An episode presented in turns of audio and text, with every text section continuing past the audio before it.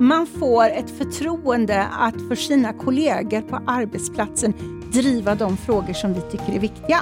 Att engagera sig innebär ju att du också får saker gjort. Vi har fått nog nu. Vi vill ha det bättre. Och den där lilla förändringen gör ju att man liksom direkt känner att vi lyckades, men det gjorde vi tillsammans. Varmt välkomna till denna unika poddinspelning. Under den närmaste stunden ska vi nämligen göra en avstämning, en lägeskontroll kan vi kalla det, av hur 2019 var för Vårdförbundet och Vårdförbundets student. Vad uträttades? Vilka fighter måste fortsätta fightas? Och vad är nycklarna för att alla medlemmars arbetsliv ska bli bättre?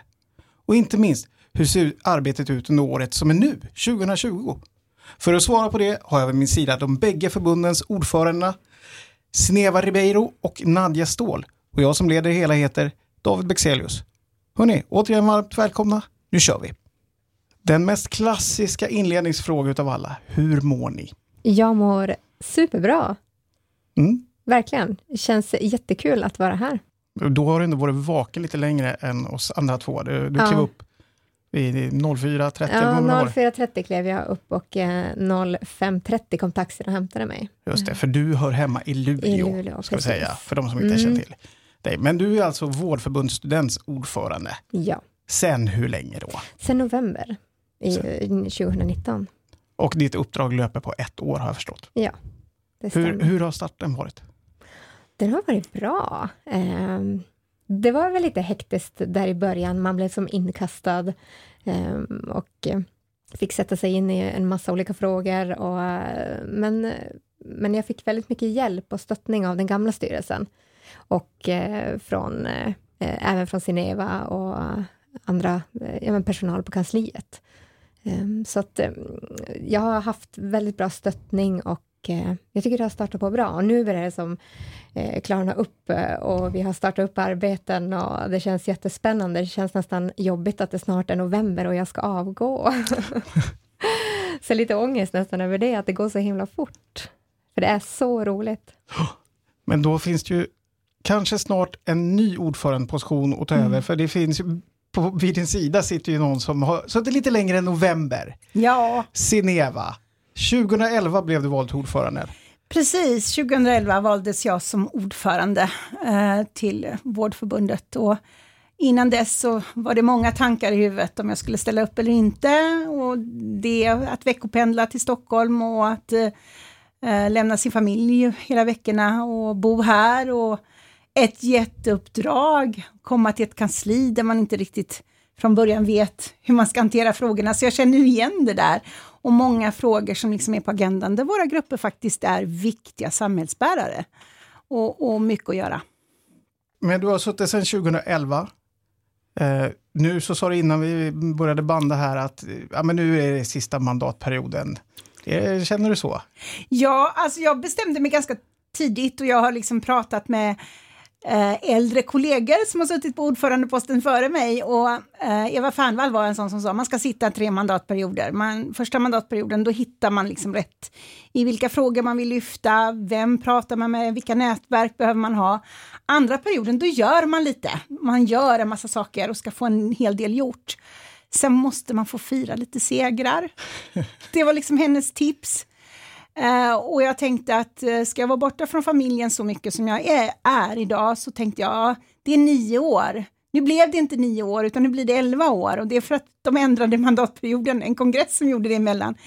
Eh, men jag tycker också att det är viktigt att komma ihåg att det här är inget, det är inget jobb man väljer utan man väljs i ett förtroendeuppdrag. Tror jag att jag skulle få förtroendet? Ja, det tror jag faktiskt. Jag hör att folk säger till mig att man vill att jag ställer upp, men jag tror också att det är viktigt att det kommer nya som får driva frågorna på andra sätt och att känna att ja, men det finns massor som kan ta vid. Vi Ja. har ju en som sitter här bredvid mig Ja. och jag brukar säga jag lämnar jättegärna över stafettpinnen då och tror att det blir bra då också. Och jag tror att det är viktigt i ett förtroendeuppdrag, att det kommer nya. Mm. Annars så, så utvecklas ju inte förbundet. Nej. Så att det, det måste finnas någon som tar vid och vi har ett ansvar att se till att de kommer. Ja, vi, får se. De medlemmar som vill att du sitter kvar, de får kämpa och övertala. Och de som förstår att, ja men eh, håller med om att det behövs nytt blod, ja men då, då mm. förstår ni. Mm. Om Sineva inte ställer, ställer upp på omval nästa mandatperiod. Men eh, jag vet inte hur väl eh, medlemmarna känner er som personer, så jag gillar eh, Marcel Prousts frågeformulär. Jag fick höra om det här för några år sedan. Det var nämligen så när han var 20 år så satte han sig ner för att konstruera 20 frågor som han då menade, för har man fått svar på de här så lär man känna en person på djupet. Och ni kommer inte få 20 frågor utan jag tänkte två, tre var. Men vi börjar med Nadja. Här är en av frågorna. Vad uppskattar du mest i en vänskapsrelation? Ärlighet. Sineva, vilket är ditt mest uttalade karaktärsdrag? Att jag är ganska öppen och ganska glad, positiv person, så skulle jag säga. Eh, men också ganska strategiskt, jag vet oftast vad jag vill. Mm. Nadja, hur är ditt nuvarande sinestillstånd? Det är eh, ganska gott faktiskt. Eh, mm. Det är klart det går upp och ner, men för det mesta är det väldigt bra. Jag är ordförande för Vårdförbundets student. Jag studerar på världens bästa utbildning. Bor i världens bästa stad och eh, lever i en eh, underbar familj och eh, har en massa härliga vänner. Just det. Mm. Så vill man må bättre då så bör man plugga till eh, mm, sjuksköterska och flytta till Luleå och skaffa familj. Ja, det är bra. Eh, Sineva, vilken är din favorithjälte från fiktionens värld? Från fiktionens värld, det måste vara en kvinna. Jag är mm. väldigt sådär för att kvinnor ska finnas där. Um, Catwoman skulle jag nog säga. Lite, ja, lite klurig och ändå snabb. Och, ja, mm, Catwoman skulle jag nog svara. Då så, Nadja, nu har du ju talat dig varm för Luleå då, men mm. i vilket land skulle du vilja bo? Det finns bara, nej men Sverige. Eh, mm. Så jag är jättenöjd med att bo i Sverige. Jag skulle inte vilja flytta härifrån. Men om du blir tvingad?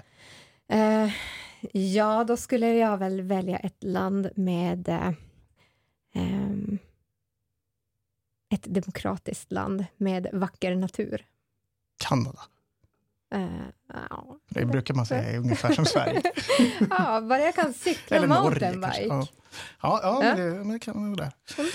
Sneva, sista frågan. Vilket är ditt motto? Allt går att ordna. Man man klarar mer. Alltså, människan är en överlevare för mig. Så att det finns någon sån där, hur, hur klarar vi oss? Jo, men vi är överlevare. Eh, det går att lösa det mesta. Eh, och jag har en sån här, det finns en lösning för allt. Mm. På något sätt. Så att jag brukar ha det som ett motto, att inte ha problemställningen i första bordet, utan hur löser vi det? Och det går oftast. Mm.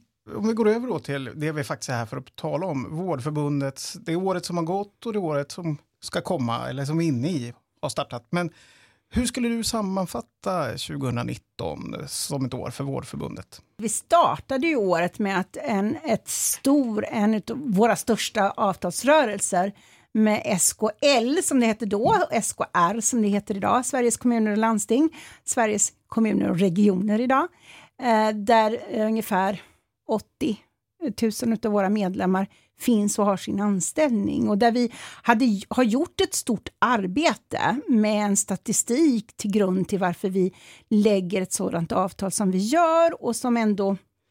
Jag tror att det finns medlemmar som vi behöver träffa och prata om det här avtalet. Men vi kunde ju se i den statistiken att vid 35 års ålder så dalar lönen oavsett vad du har haft ingångslön. Vid 45 så minskar den, då dippar den. Och då ska vi jobba helst 20 år till och ännu mer om man tittar till politiken idag i Sverige. Och då tänker vi så här att det finns två glastak för oss. Eh, det ena är vid 45 års ålder och den dimper, eh, vilket är jätteviktigt. Men också det finns ett tak vid 42 200 kronor ungefär, 7,5 prisbasbelopp. Det är då arbetsgivaren också betalar mer i pensionsavsättning för våra grupper.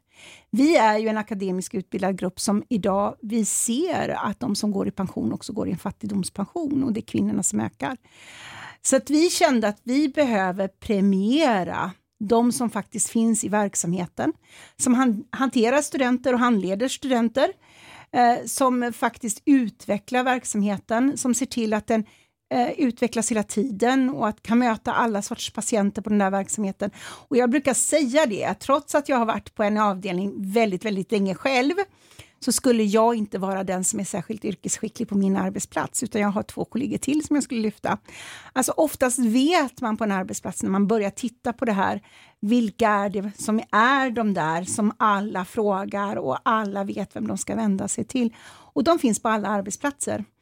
Men det är oftast de som inte har fått den löneutveckling som skulle behövas för att faktiskt vara kvar. Vi har sett under året att man lämnar vården. Och från början när jag kom, ska säga, för åtta år sedan hade vi knappt någon bemanningsföretag för sjuksköterskor. Det fanns inte, utan den är ungefär fem sex år. Och då var det de unga i yrket som gick till, till bemanning. De vägrade ta en anställning med sån låg värdering. Mm. Därav alla de här 27 000-upproret och 30 000-upproret. Det börjar ju med 24 000, inte under 24 000. Och, och idag är det ju specialisterna som går. Uh, och det är jättetydligt. Man lämnar arbetsgivaren, Sveriges kommuner och landsting, för att gå till ett bemanningsföretag. Så ska man kunna kompetensförsörja i den hälso och sjukvård som vi kommer att behöva i Sverige, så måste man också kunna dubblera sin livslön under arbetslivet, precis som alla andra yrken i Sverige gör, vilket inte våra kan göra. Och då kände vi det att vi får lägga ett avtal där, arbets, där vi ger arbetsgivaren, för vi ger verkligen arbetsgivaren möjlighet att just premiera de särskilt yrkesskickliga, som vi säger i avtalet. Eh, hur har det gått under året? Vi har jobbat med det här avtalet jättelänge och det var inte helt självklart att det skulle vara en lösning. Eh, tillsammans löste vi inte parterna det, utan vi fick ju ta in medlare. Avtalet var inte klart förrän i slutet på maj, eh, vilket gjorde att vi visste att budgeten var lagd lokalt. Det var den ju, eh, både för kommuner och regioner. Eh, samtidigt som vi visste att som politisk ledning i en kommun och en region har du alltid möjlighet att göra om din budget. Den äger du själv.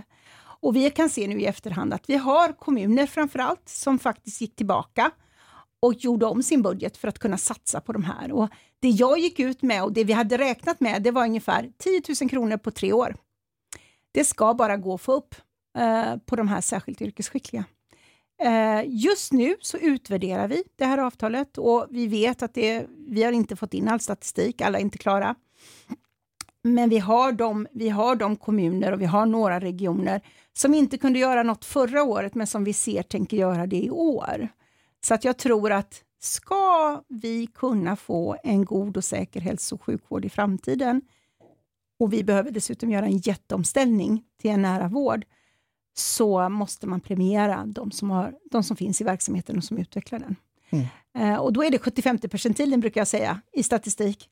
Och det handlar om att det är inte de unga, det är inte där, för vi ser att trots att du går in med en hög lön så stannar den av vid 35-årsåldern och den dimper vid 45 och så här kan vi inte ha det. Vi kan inte ha eh, en, en profession och då gäller det alla våra fyra yrken. Vi har ju fyra yrken Eh, vi kan ju inte ha en hälso och sjukvård som bara skriker efter kompetens, men vi premierar dem inte.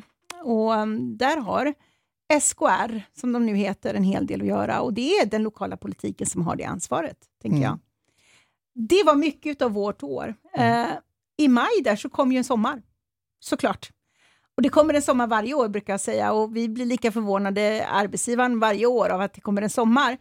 Ehm, men vi hade alltså medlemmar, specialistutbildade medlemmar, till exempel barnmorskor, narkossjuksköterskor, som erbjöds 60 000 för att jobba under sommarmånaderna per månad. Om de gick till bemanningsföretag. Och Det innebär ju att vi har medlemmar idag som har fått liksom det rätta värdet på sin kunskap. Och att då tro, vilket jag tror ibland att arbetsgivaren tror, om vi bara stryper de där bemanningsföretagen så kommer de tillbaka. Det gör de inte. För det som har hänt för våra yrken från att jag blev klar för 33 år sedan, det är att jag hade bara Sveriges kommuner och landsting mm. som arbetsgivare. Idag finns det en fog av arbetsgivare. Vår arbetsmarknad är ju så vidgad. Allt från gruvan i norr, som anställde tio narkossköterskor när de sa upp sig där uppe, till Maersk, det här företaget som kör runt båtar och containrar, som har sjuksköterskor på ledande positioner, till försäkringsbolag, Försäkringskassan. Alltså vår arbetsmarknad ser ju annorlunda ut idag. Kartan är helt ny. Den är helt ny den, och, och den är så stor så att, att välja det här yrket och inte jobba i hälso och sjukvården, det finns det studenter som säger till mig att det har de tänkt.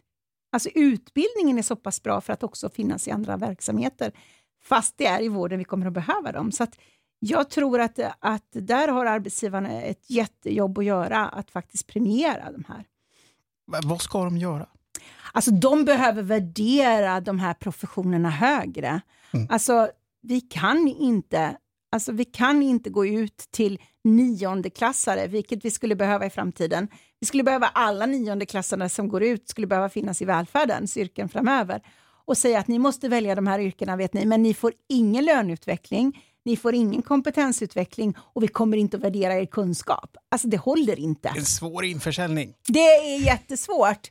Och jag brukar säga det att det finns en gammal studie och den är inte så himla gammal som man gjorde i Uppsala där man avkodar yrkena i nionde klasserna. Då väljer ju också grabbarna de här yrkena tills de vet att det är sjuksköterska de har valt, för då väljer de ju bort det. Och jag tänker att det här är bland det bästa yrket. Det brukar alla våra medlemmar. Jag har bland det bästa yrket, det har jag hört Nadia säga också. Det är det bästa yrket jag har valt, men villkoren är ju inte bra. Så är det ju. Och, och därför tror jag att man be behöver fundera på det.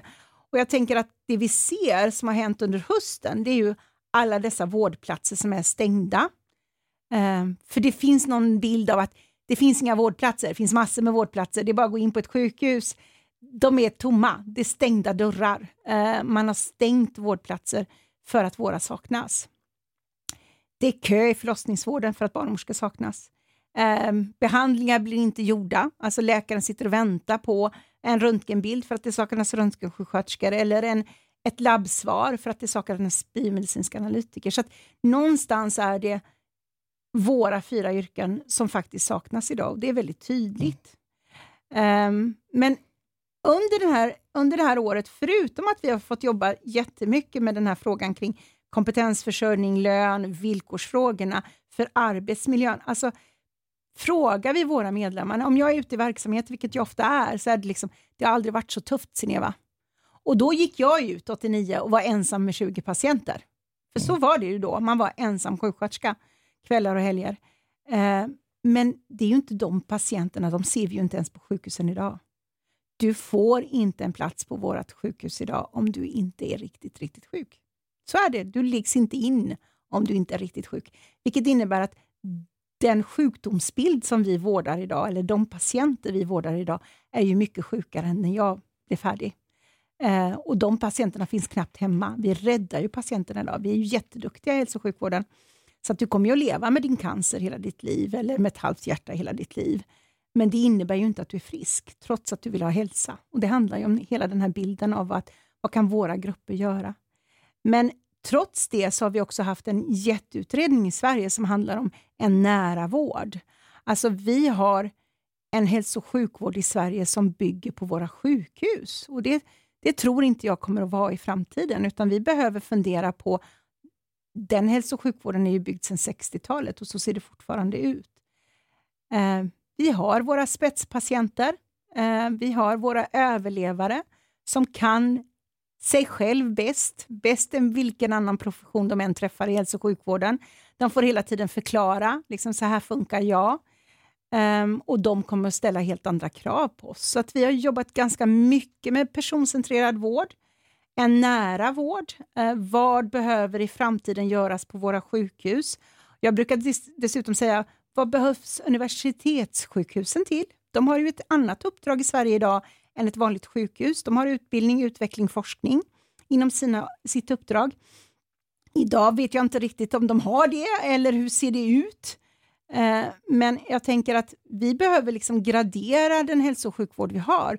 För det som händer är att vi kommer inte ha kompetens för att hålla öppet alla de sjukhus vi har om vi inte förändrar den, den vården som vi bedriver. Och Vi gör saker idag som var självklart för 60 år sedan, men som idag inte är det. Alltså vi bygger en mottagning för strokepatienter som är uppe mellan 8 och 15 på ett vanligt sjukhus. För det var ju byggt för pensionärerna som kunde sitta på sjukhuset och vänta eh, på sin tid. Medan vi ser att strokerna går ner i åldern. De är, de är arbetsför ålder idag och kan inte liksom gå ifrån just då.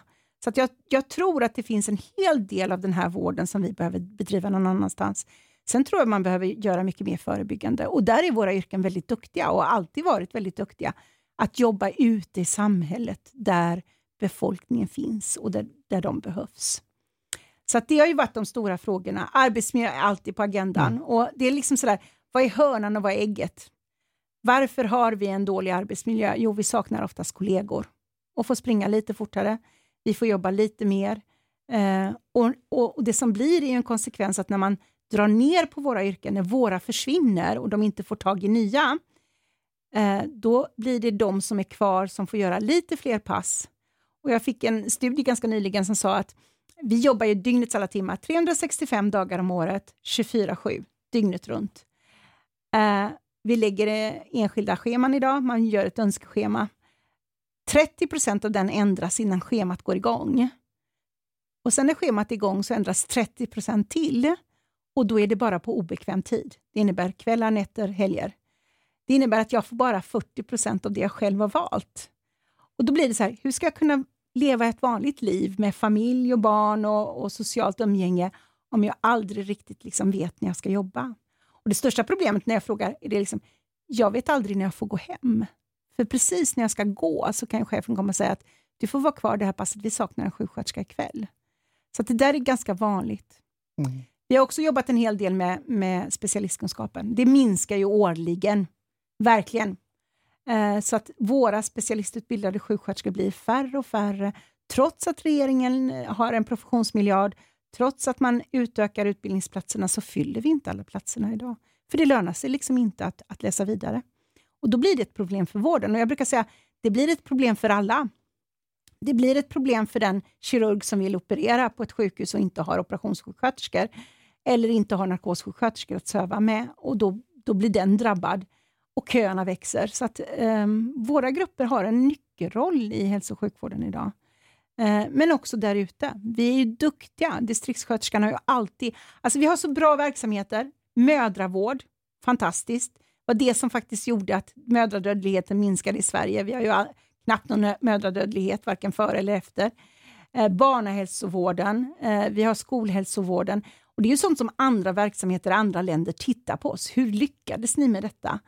Och det är sällan den verksamheten vi lyfter upp. Men vi har ju blivit bättre, framför allt i Sverige. Vi är jätteduktiga, men det behövs en omställning av hälso och sjukvården. Så är det. Det är mycket ni har att mm. fightas med. Och, mm, jag bara sitter och tänker på dig Nadja, när du hör Sineva mm. prata så här, du håller på att studera till sjuksköterska, börjar du känna, vänta, har jag gjort rätt val?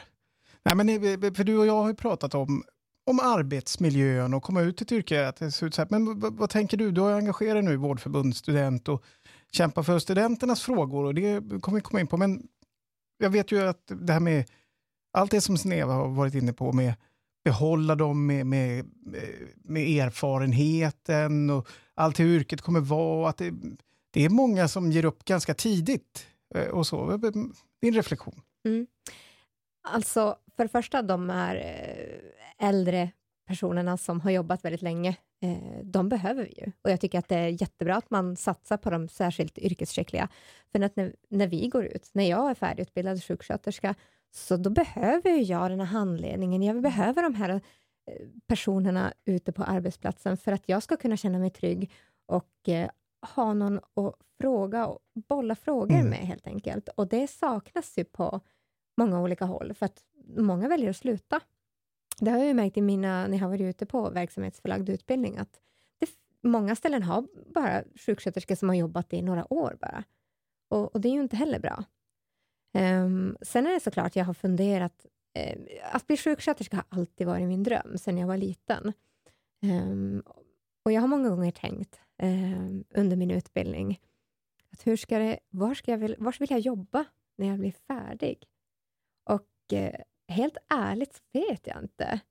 Jag vet inte. För, alltså, egentligen så skulle jag kunna jag menar, välja och vraka. Det är det som också är positivt med våra yrken, att man kan verkligen välja mellan att alltså, jobba på en barnavdelning eller eh, med cancersjuka eller eh, ja, det finns ju, det är så brett och det, det är ju jätte, jättekul. Och jag kan tänka mig att jobba med mång, inom många olika eh, verksamheter. Men jag känner med tanke på hur arbetsmiljön ser ut eh, och hur tufft det är för eh, sjuksköterskor och röntgensjuksköterskor och biomedicinska analytiker, så känner jag att eh, alltså jag känner mig orolig. Jag känner att jag vet inte riktigt var jag skulle trivas. Mm. Så att det, det blir så här, det, det, känns som att man måste välja det som är minst dåligt. Mm. Den, ska jag jobba på någon avdelning på sjukhuset hemma i Luleå, så då måste jag välja den avdelning som är minst dålig. Mm. Lite, lite så känns det. Och det är jättetråkigt. Och jag tror att det är väldigt många som eh, delar den känslan också. Du var inne på ju VFU, den verksamhetsförlagda utbildningen. Och den vet jag är en viktig fråga för er i, i studentförbundet. Mm. Eh, vad, vad, är det som är problemen, upplever du det som? Att, vad, vad är det måste, som vi måste rätta till med VFU? Eh, VFU är eh, inte alltid jämlik. Eh, det är så att vi har väldigt många studenter som eh, går ut på VFU. Man får inte, man får inte veta i förtid vars, eh, hur schemat, hur det ser ut. Eh, vilken dag ska jag börja? Eh, hur ska jag gå eh, i VFU, alltså på min placering i fem veckor till exempel. Eh, så det är väldigt mycket eh, det, det, finns som ingen pl bra planering. Eh, sen är det kanske så att man eh, måste åka till en annan ort och vara alla de här veckorna. Och Då får man betala dubbla boenden och det är jättetufft att redan vara student och man har inte kanske världens bästa ekonomi. Att dessutom stå och betala för dubbla boenden eh, blir väldigt stressande. Och eh, handledning, också en, en eh, otroligt viktig del. Eh, vi, vi ser ju gärna att eh, alla handledare skulle vara utbildade i handledning.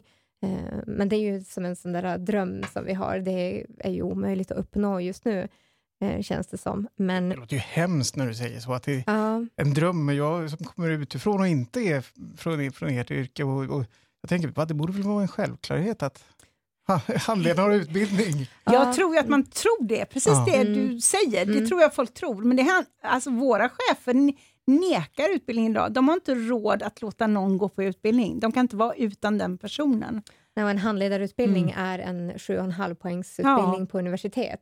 Så det, det, är ju inte så att man är borta jättemycket Nej. från verksamheten heller. Jag menar, jag tror att det skulle gå att lösa.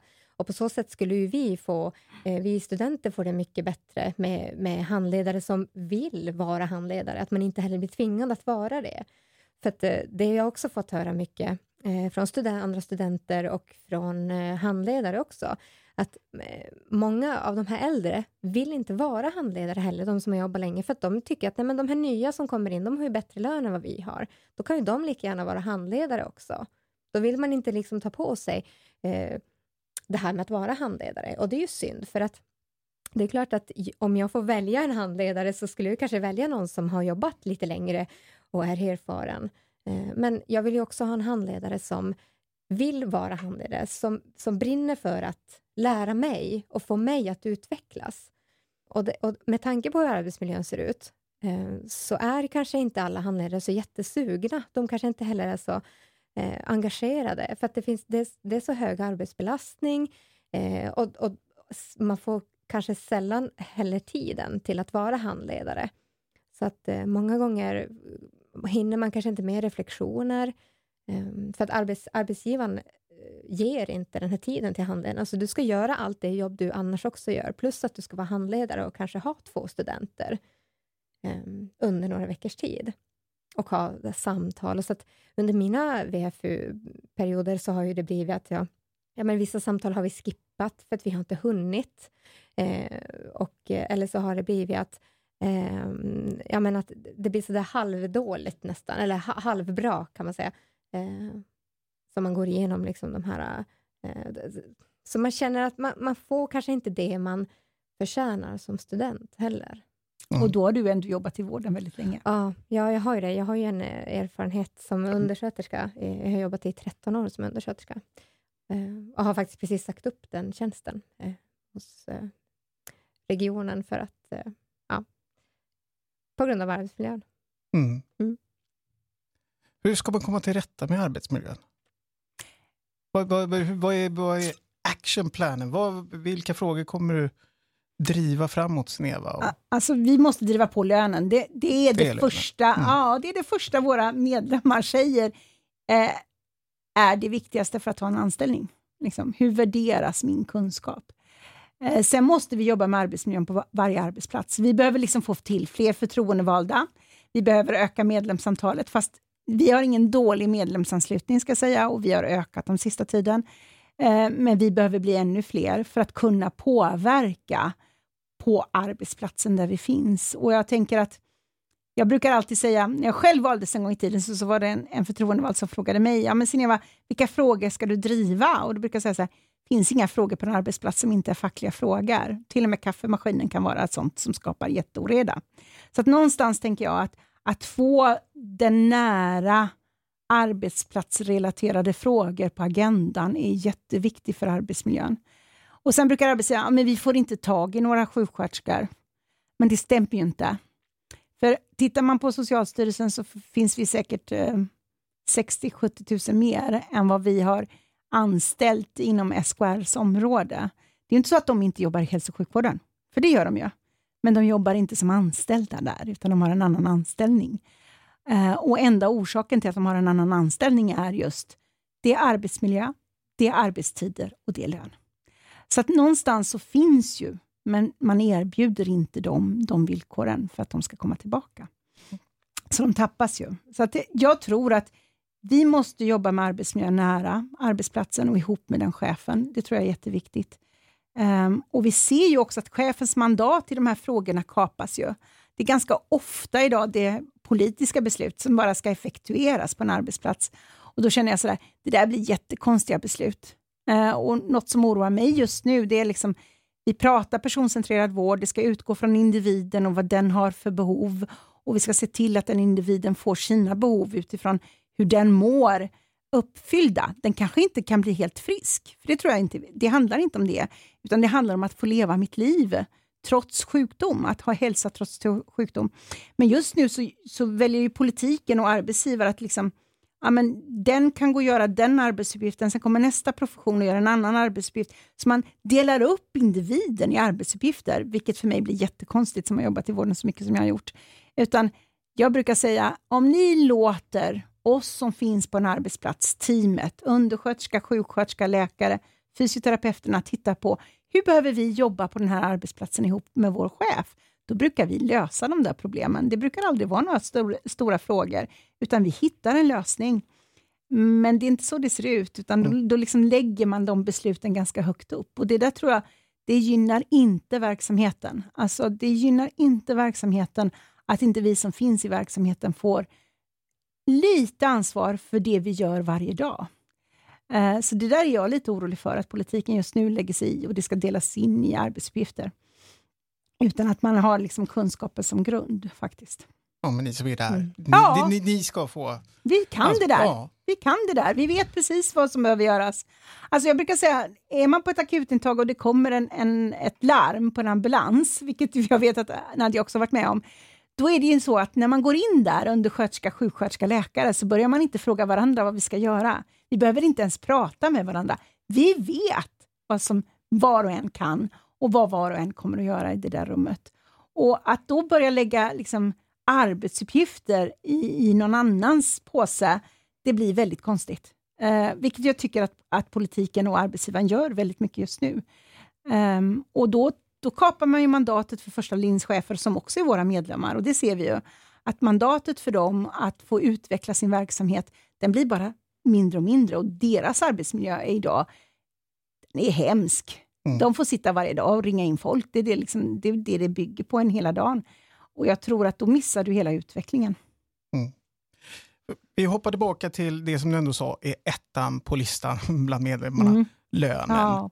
Och nu så kom det ju då ett avtal som, eh, och du sa tidigare att det, tredje mandatperioden ska man fira segrarna. Ja. Och det, det, är ju, det här avtalet är ju någonting som är värt att fira, men det sitter ju många medlemmar ute och kanske tänkte att oh, det skulle synas direkt. Och, och du, som du sa, att det var inte alla som valde att riva upp den befintliga budgeten. Och så, men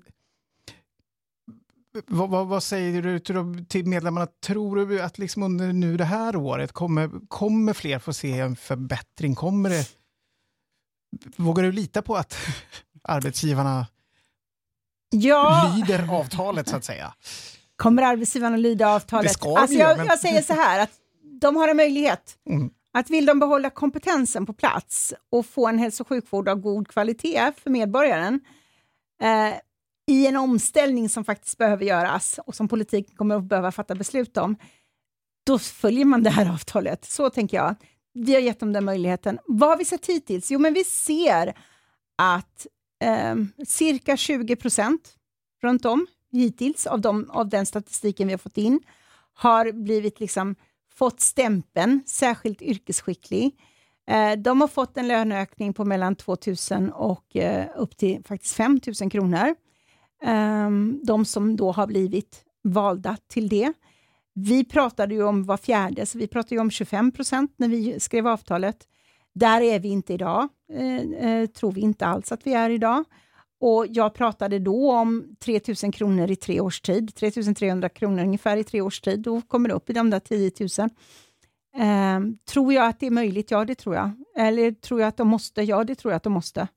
Eh, det, det kommer inte att hålla om man inte gör den förändringen.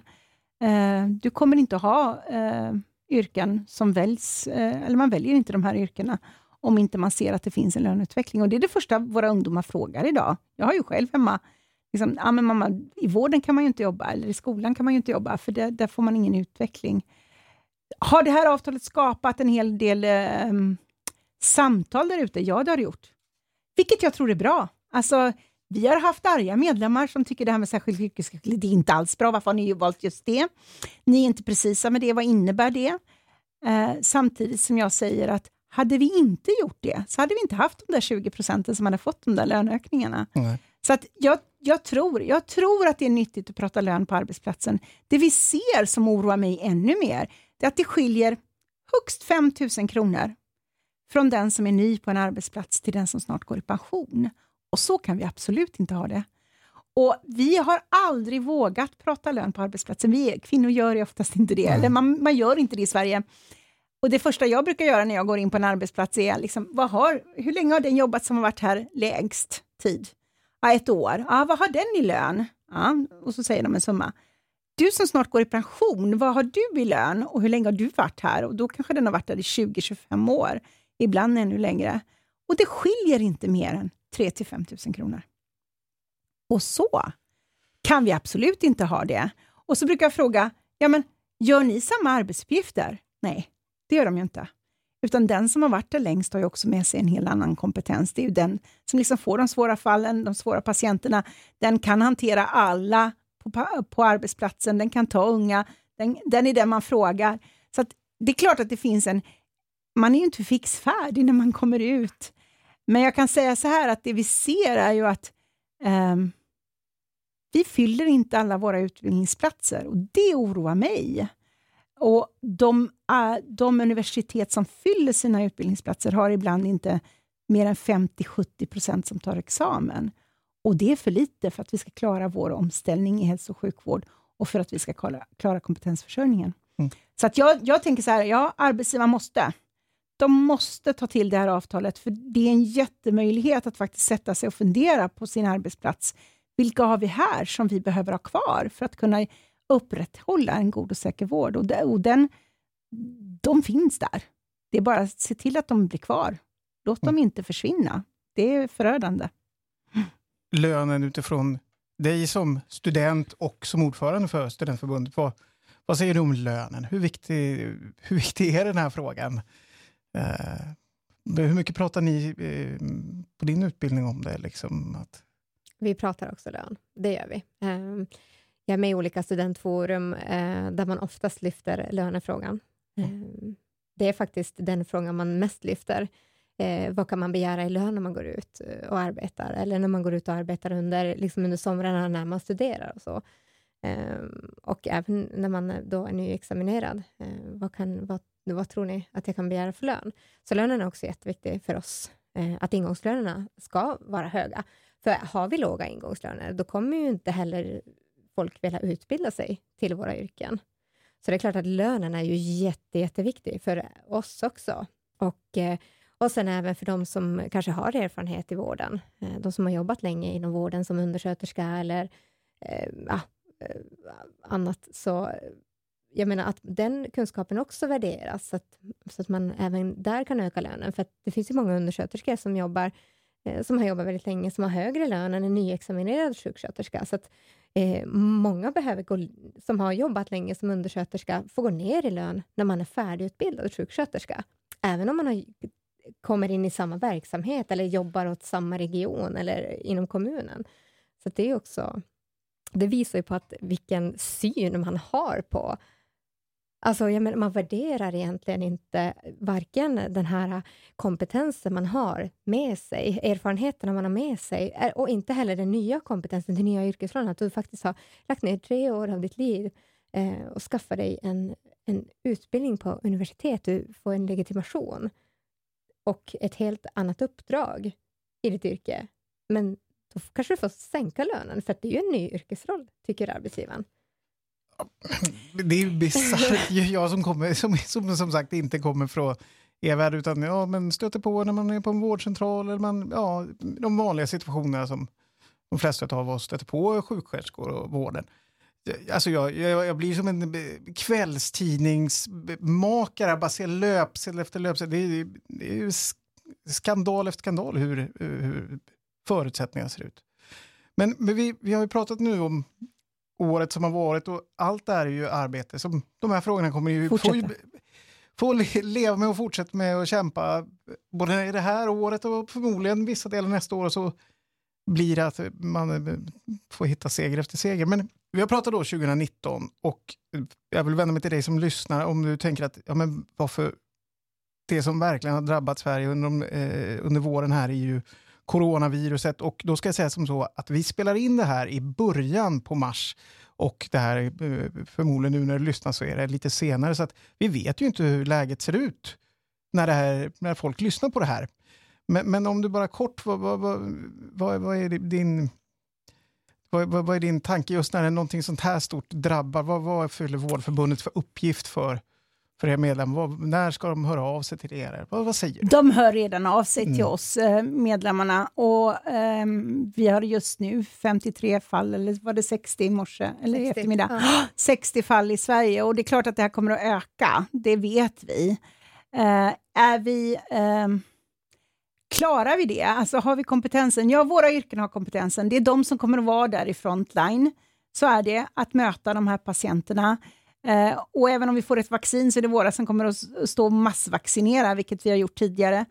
Eh, utsätts de för risk? Ja, det gör de. Och det, det, man är mest orolig för som medlem är att man inte ska ha skyddsutrustning, eh, att det ska ta slut och att jag inte får till det. Eh, ska man då utsättas för risk? Nej, det ska vi inte. Vi behöver all sjukvårdspersonal som vi kan ha, hålla sig friska för att kunna vårda de andra som behöver det. Kommer, kommer vården att klara det? Alltså, så här är det, vi har jättebra smittskydd där vi har många medlemmar som jobbar. Att, att liksom hitta eh, vem har den smittade pratat med? Vad är patient 1 som jag brukar säga och sen runt den. Um, men de flesta säger ju också att det är tufft där ute och vi kommer att behöva prioriteras ännu mer än vad vi gör redan idag. Och igår pratade jag med en distriktssköterska som finns i hemsjukvården och hon hade ju fått skicka in en äldre multisjuk fem gånger under en vecka och han kom tillbaka samma dag fem gånger under veckan. Och Det innebär ju att man verkligen prioriterar. Han var ju inte frisk för att komma hem, men de hade inte plats att lägga in honom på. Och någonstans, det där kommer att öka under den här tiden som de här finns, um, som den här epidemin pågår. Och är vi i kulmen nu? Nej, det tror jag inte. Jag kom, tror det kommer att bli fler fall. Eh, och just nu har vi inte alls så många intensivvårdsplatser som vi brukar. Vi har inte så många sjukvårdsplatser och infektionsplatser som vi brukar. Men sen är vi duktiga. Vi är ju duktiga på hygien i hälso och sjukvården. Vi kan det där i Sverige. Vi har inte MRSA som många andra länder har, just för att vi är duktiga. Så att jag tror att eh, den här frågan kommer att vara aktuell ganska länge och våra kommer att vara de som utsätts för risker, för det är de som kommer att vårda de här patienterna som då blir riktigt sjuka. Eh, vad gör man själv? Ja, Man ser till att de som finns i hälso och sjukvården och som är sjuka och lever med en sjukdom idag, de behöver ju vara extra försiktiga, för det är ju de som, som vi ser runt om i världen dör, som inte klarar en infektion. Vi andra brukar ju klara det, så är det ju. Men visst kommer det att öka, det tror jag. Mm. Och vi har inte sett toppen än. Nej, det har vi inte. Nej. Vi fortsätter ändå liksom att titta på året som eh, vi befinner oss i och som fortsätter. Då vet jag att en fråga som du brinner för, Nadja, är ju samverkan. Att det är en mm. väldigt viktig fråga för studenter. Mm. Samverkansråd. Och du, är ju, du kommer från Luleå och där har ni skapat någonting som ni kallar Luleåmodellen. Kan du förklara vad det är för något? Mm. Eh, jag har döpt den själv till Luleåmodellen. Ja. Men jag tycker vi etablerar det, men nu heter den Luleåmodellen. Ja, jag tycker det är jätte, jättebra, men tills jag fick höra att i Umeå kör de likadant. Jaha. Så eh, det så var de ju kanske... jätte, jätteroligt, men eh, jag tänker ändå att jag döper den till Luleåmodellen. Jag tycker det var vi kallar den Luleåmodellen ja. här idag. Ja. det är bra. Jag tycker att, eh, ja, så här är det. Eh, vi har en modell i Luleå som vi på eh, Luleå tekniska universitet, vi har ett programråd där det är två studenter, sjuksköterskestudenter från varje termin.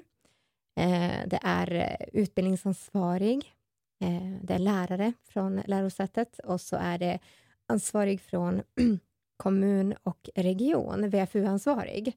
Eh, och sen är det AKOR också med eh, på det här mötet då, som har hand om då studenterna som är ute på VFU och som bedömer dem. Eh, och vi träffas eh, två gånger per år, varje termin. Eh, och eh, pratar om eh, hur vi ska utveckla VFU och hur eh, ja, men, de lyssnar till våra inputs från oss studenter från samtliga terminer. Och Jag tycker att det är jätte, jättebra forum att jag menar, skapa förståelse för varandra. För vi kanske har massa synpunkter eh, om VFU eh, och ser det på ett, på ett sätt medan eh, lärarna på lärosätena och eh, de som arbetar i verksamheterna ser det på ett annat sätt och liksom vi, vi, vi får en förståelse för varandra. Um, ehm, och då går vi då till våra, våra klasser och förmedlar det här som vi har kommit fram till och pratat om på mötena. Och jag tycker det är en jättebra, ett jättebra forum där alla får komma till tals och där man kan utveckla utbildningen. Mm. Mm. Och det är någonting som jag, eh, jag har hört med många andra studenter som inte har det lika bra. Eh, och, och, min tanke då är att det här ska ju, så här ska det vara på alla universitet och högskolor i hela Sverige, på alla våra utbildningar. Och då är det ju inte bara sjuksköterskor utan även röntgensjuksköterskor och biomedicinska analytiker. Så att eh, det, det, skulle jag vilja se eh, att alla, alla har. Och att man får att man gör studenterna mer mer eh, involverade. Eh, mm. Att vi får mer inflytande i de här frågorna, för det är ju ändå vi som ska vara ute på VFU. Så det skulle du säga att det är samverkansfrågorna, det, det, är, det är den fanan du kommer bära under ditt år som studentordförande, att det är en av de viktigaste frågorna du kommer driva? Eh, en av dem, ja. Mm. för det, den är ju kopplad ihop med VFU, för att mm. det, på det här Eh, programrådet så är det ju VFU-frågan som är den största frågan. Så det är ju klart att det, har det är ju ihopkopplat med VFU och det är ju absolut vår största fråga i studentstyrelsen. Eh, så att eh, jag kan väl kanske säga, att de hör väl ihop lite grann. Vi går ju ut varje år med en VFU-enkät och i årets VFU-enkät då så har vi, är vårt syfte, eller vår så handlar det om, om samverkan. Frågorna handlar om hur samverkan eh, ser ut och hur VFU ser ut, bland annat. Så att, eh, det är lite det temat vi kör. Just mm. Jag fick på SKR och det är lite spännande, för jag, vi hade ett samarbete på SKR, eh, alla professioner i hälso och sjukvården, och då frågade en av de som ansvariga där till mig, men Sineva, vad ska till för att du ska vara kvar i hälso och sjukvården? Vad ska till för att du ska vara kvar anställd hos oss? Och Då vet jag att jag ställ, sa, det är inte mig ni ska fråga, jag har varit anställd hos er i 33 år, utan ni måste ta med de unga nya i yrket och de som är på väg in. Ni måste liksom fråga dem, vad ska till för att du ska vara kvar och ta en anställning hos oss? Och Sen måste ni liksom åtgärda de delarna som de lyfter. Vilket gjorde att det blev ett jättebra samarbete med den förra studentordförande just i att vad ska till för att vi ska bli de där bra arbetsgivarna Sen hur det sen förverkligas ute i kommuner och regioner, där finns ju ett jättejobb att göra. Så att jag tänker att jag tror att samverkan är viktig även i framtiden och jag tror ju att vi kommer att behöva ett nytt samverkansavtal, för vi har ju också byggt den i stuprör. Alltså sjukhusen för sig, primärvården för sig, kommunala hälso och sjukvården för sig. Jag tror ju att du kommer att ha personal som går emellan, vilket kommer att göra våra yrken mer attraktiva, tror jag. Eh, men också hur ser ett anställningsavtal då ut i framtiden? Alltså det kan inte se ut som det gör idag, där jag bara liksom är anställd på regionen, utan jag kommer att behöva vara i primärvården, jag kommer att behöva vara i, i den kommunala hälso och sjukvården, för vi kommer inte att vara så himla många, vi är färre helt enkelt, med specialistkompetens och vi kommer att behöva vara där ute. Så att jag tror att samverkansfrågor blir viktiga. Mer hur får vi till det här samarbetet för att faktiskt göra den här omställningen? För vi måste ju vara där folket är. Det kan inte vara tvärtom. Vi kan inte sitta och vänta på ett sjukhus på att folk ska komma till oss. Och jag får ofta höra patienterna, befolkningen söker fel när de söker på akutintaget. Nej, säger jag. Man söker där man tror man får vård. Och då är det vi som har varit dåliga på att tala om var någonstans ska de söka. Uh, alltså, det finns inte så många andra ställen att söka på, så som det ser ut idag. För ringer du en vårdcentral så finns det inga tider på hela veckan. Alltså, vi behöver se till att, att vi kan möta befolkningen när de är i behov av vår kunskap där de finns. Och Det tror jag är den stora samverkansfrågan i framtiden. Hur får vi till det? Mm. Precis, för det, ju, det, handlar ju om eh, patienterna. Ja. Och vi alla, det är alla våra patienter. Oavsett var du arbetar, mm. så är det ju de som vi ska jobba för. Så jag tror också mm. på det. Mm. mm. Men yrket i sig tror jag blir mer attraktivt. Vi anställer hos oss till exempel sjuksköterskor som har läst juridik och är jurister. Så de är både sjuksköterskor och jurister, jätteattraktiva hos oss. Eh, vi har journalister som är sjuksköterskor och sen läst journalistik. För det ska vi komma ihåg, att du, du kommer nog inte i framtiden att utbildas till ett yrke och så vara i det resten av livet, fast vi skulle behöva det. Utan idag ser vi att studenterna, det finns någon sån där bild även hos oss som har varit ett tag, att de är unga. Nej, alltså du läser senare i livet. Du kommer inte ut och är färdig sjuksköterska när du är 20, utan du kanske börjar läsa när du är 30 och är färdig när du är 33 och då har du redan familj och barn och liksom ett, helt, ett helt socialt liv. Eh, du kan inte ta en VFU flera hundra mil bort, för du har ett litet barn som ni behöver hantera. Så jag tror att det finns någon bild av studenterna som läser till våra fyra yrken. Den ser likadan ut som den gjorde för 20 år sedan. Nej, den är annorlunda idag. Mm, precis, och sen är det ju, alltså jag har ju flera, det, det brukar mm. jag ofta eh, trycka på när jag hör att ja, men ni är unga, den här unga organisationen, fast nej, jag är också över 30. Mm. Jag var 30 mm. år när jag började studera, eller fyllde 30 precis då. Eh, så att, jag har flera i min klass som är närmare 50 mm. som har jobbat som, eh, kanske, jag har en, en i min klass som har jobbat som kock, han är närmare 40 och nu ska skola om sig till sjuksköterska. Jag har någon som kollega, eller studiekompis som är, eh, ja men han är närmare 50 år och han har jobbat som undersköterska väldigt länge. Så att det, är inte, det är inte bara unga personer. Det är väldigt blandat, jag skulle säga 50-50 mm. faktiskt. Så det ser, studentlivet mm. ser lite annorlunda ut idag? Jag tolkar det som att ingenting är som det var för 20 mm. år sedan, förutom att det även på den tiden var för dålig lön och för dålig löneutveckling. Att det är yes. det enda som är, är kvar mm. som är likadant och som man får kämpa med. Men jag tänker, vi ska börja runda av, men, men jag vet att du Sneva, när vi, jag pratade med dig innan och frågade, finns det någonting, någon utmaning som du känner, att här måste vi som förbund bli bättre också, en förbundsfråga, och då nämnde du de förtroendevalda, få in fler förtroendevalda. Du började själv, du är engagerad fackligt som förtroendevald på Sahlgrenska. Mm. Alltså vi, vi behöver ju Alltså vi har runt nästan 5 000 förtroendevalda ute i landet idag, fast vi har ju många, många fler arbetsplatser. Och det handlar om att driva frågorna där du, har, där du kan driva frågorna. Och, och det handlar om att de drivs bäst nära, där, där arbetet sker. Och det viktiga för oss är att se till att vi får fler som engagerar sig. Det finns någon sån där, unga vill inte engagera sig. Det tror jag inte på. Titta bara på Greta. Man vill engagera sig. Man kanske inte vill ta ett helt uppdrag som förtroendevald, för det vet jag att jag själv tyckte, men herregud, ska, ska jag till och med kunna förhandla första dagen? Utan jag tror att man vill driva sina frågor och där måste vi göra ett jättearbete. Både i att få fler medlemmar, vi behöver öka, vi vet att de finns där ute och en, en utmaning för oss är bemanningsföretagen. Och var finns de medlemmarna? De jobbar inte på en arbetsplats, de har inte en anställning, de har tre eller fyra anställningar i, i tre eller fyra olika företag, jobbar liksom ena, dagen, ena veckan i Norge, andra veckan i norra Sverige och kanske i SUS i Malmö nästa vecka. Så vi, och vi har en organisation som inte riktigt har eh, hängt med i det, så ska jag säga. Utan just nu gör vi ett jättearbete internt i att försöka hitta, var finns medlemmarna? Hur ser den här arbetskartan ut som är så förändrad? Hur ser vi till att det är i privat verksamhet och i kommun, att vi får till förtroendevalda där och ett engagemang där att driva deras frågor? Och Det finns inget för mig att inte lyckas med det, utan det kommer vi att göra. Och Jag har alltid varit med om att när det blir tufft, då är inte ensam stark, utan det är ju tillsammans vi lyckas göra saker och förändra saker och vi vill ju att det ska bli bättre. Och um, jag menar, Nadja har ju en fantastisk framtid i det här yrket framför mm. sig. Alltså, det är bara att välja och vraka på arbetsgivare.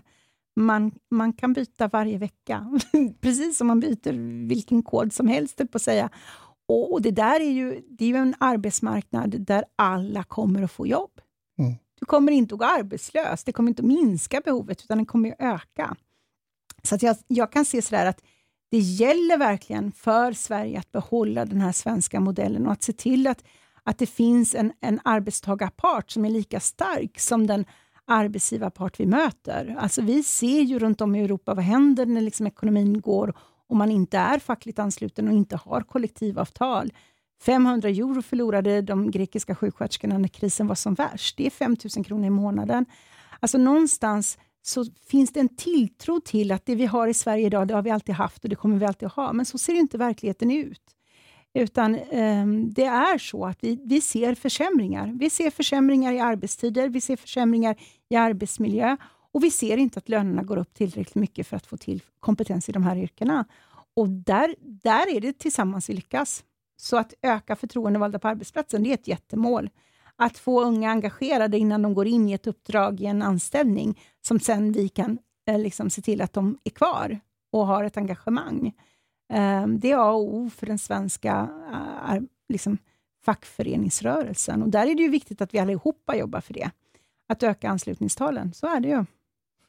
Men om, då, om vi säger att det, jag räknar med att det sitter någon och lyssnar på det här och som är med i Vårdförbundet och snuddat vid tanken att man, man kanske skulle bli förtroendevald, man, man kanske skulle engagera sig lite mer. Sälj in då, dra in den här personen. Vad, vad är det som man kan få? Man får ett fantastiskt uppdrag, ja. skulle jag vilja säga. Man får ett förtroende att för sina kollegor på arbetsplatsen driva de frågor som vi tycker är viktiga. Eh, man får ett nätverk av eh, individer som man aldrig får någon annanstans, ska jag säga. Det nätverket jag har förskaffat mig under min tid som förtroendevald, det skulle jag aldrig få i ett vanligt arbetsliv. Man får vara med att sätta agendan för den framtida hälso och sjukvården, för våra professioners utveckling och framför allt så får man strida för de villkoren som man själv går och är arg för. Alltså att, att engagera sig innebär ju att du också får saker gjort. Och vet du, man måste fira sina segrar. Jag tror de är jätteviktiga. Och jag brukar säga det att alltså, bjud på fika den dagen ni har lyckats med något på en arbetsplats. Det finns ju inget som är så yes, det här gjorde vi tillsammans. Och då är du ju inte ensam stark. Så att jag kan säga, det är bland det roligaste uppdraget jag någonsin har haft. Eh, och jag kommer att bära med mig det här hela livet, tror jag. Det nätverket man förskaffar sig. Och, och, du vet att när man har skrivit det där brevet till den där verksamhetschefen som man tycker liksom är den som beslutar och det kommer tillbaka ett svar där han säger ja men vet du, ni har rätt, vi gör en förändring. Jippi liksom! Och den där lilla förändringen gör ju att man liksom direkt känner att vi lyckades, men det gjorde vi tillsammans. Det är inte ensam jag gör det, utan som förtroendevald så får jag liksom det här förtroendet av de 20 kollegor jag har på arbetsplatsen. Det är ju ett fantastiskt uppdrag. Mm. Fira sina segrar, det är, det är nästan ett, blev ett tema för dagens samtal. Eh, jag hoppas att vi tre träffas om ett år och så finns det några fler segrar att fira för Vårdförbundet och Vårdförbundsstudent. Eh, vad, vad, kort, vad står näst på agendan i din värld, Nadja? I min väg? I din värld? I min värld? Ja, vad händer? Eh, vad tänker du då? Ja, men Vårdförbundet, student, Ja, vad, mm. din utbildning, vad, vad, är, vad är nästa grej här som du måste kasta dig på?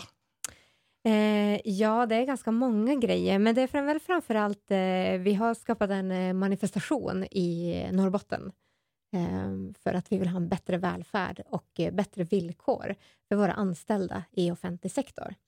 Eh, och det är någonting som eh, eh, vi jobbar hårt med där och jag hoppas att eh, övriga län också runt om i Sverige tar efter och gör samma sak och visar eh, våra beslutsfattare att vi har fått nog nu. Vi vill ha det bättre. Eh, bland annat det håller jag på med väldigt mycket och sen Sen är det ju mycket skola givetvis, för det är ju plugget som kommer först. Så jag ska ut på VFU. Och sen till sommaren ska jag jobba givetvis, hela sommaren, inom hemsjukvården. Så att, eh, Jag önskar dig stort lycka till med både manifestation och, och skola och allt och VFU. Eh, Sineva, du också kort, vad, vad händer i ditt extremt händelserika Ja. liv? Alltså just nu eh, är det mycket corona, det är ju det som Mm. liksom startar hur våra medlemmar ska finnas i den verksamheten. Men jag tänker i framtiden när det, vi ska utvärdera det här avtalet. Eh, vi har ju möjlighet att säga upp det här avtalet till höst, eh, sista december. Eh, vi behöver liksom få ett engagemang i de frågorna. Sen är det en sommar som kommer som jag vet att vi alltid är engagerade i. Eh, en arbetsmiljöfråga som finns där ute i vardagen för varje enskild eh, medlem. Och vi ska, kartlägga, vi ska kartlägga var våra privata medlemmar finns. Det tycker jag ska bli jättespännande. Vi kanske får arbetsplatser som vi aldrig skulle kunna tänka oss att de finns i, men att de finns i det. Och mm, jobba för fler medlemmar, fler förtroendevalda och en påverkansarbete som vi måste göra i att vi får en rapport. Utredningen kommer kring nära vård, den kommer sista maj.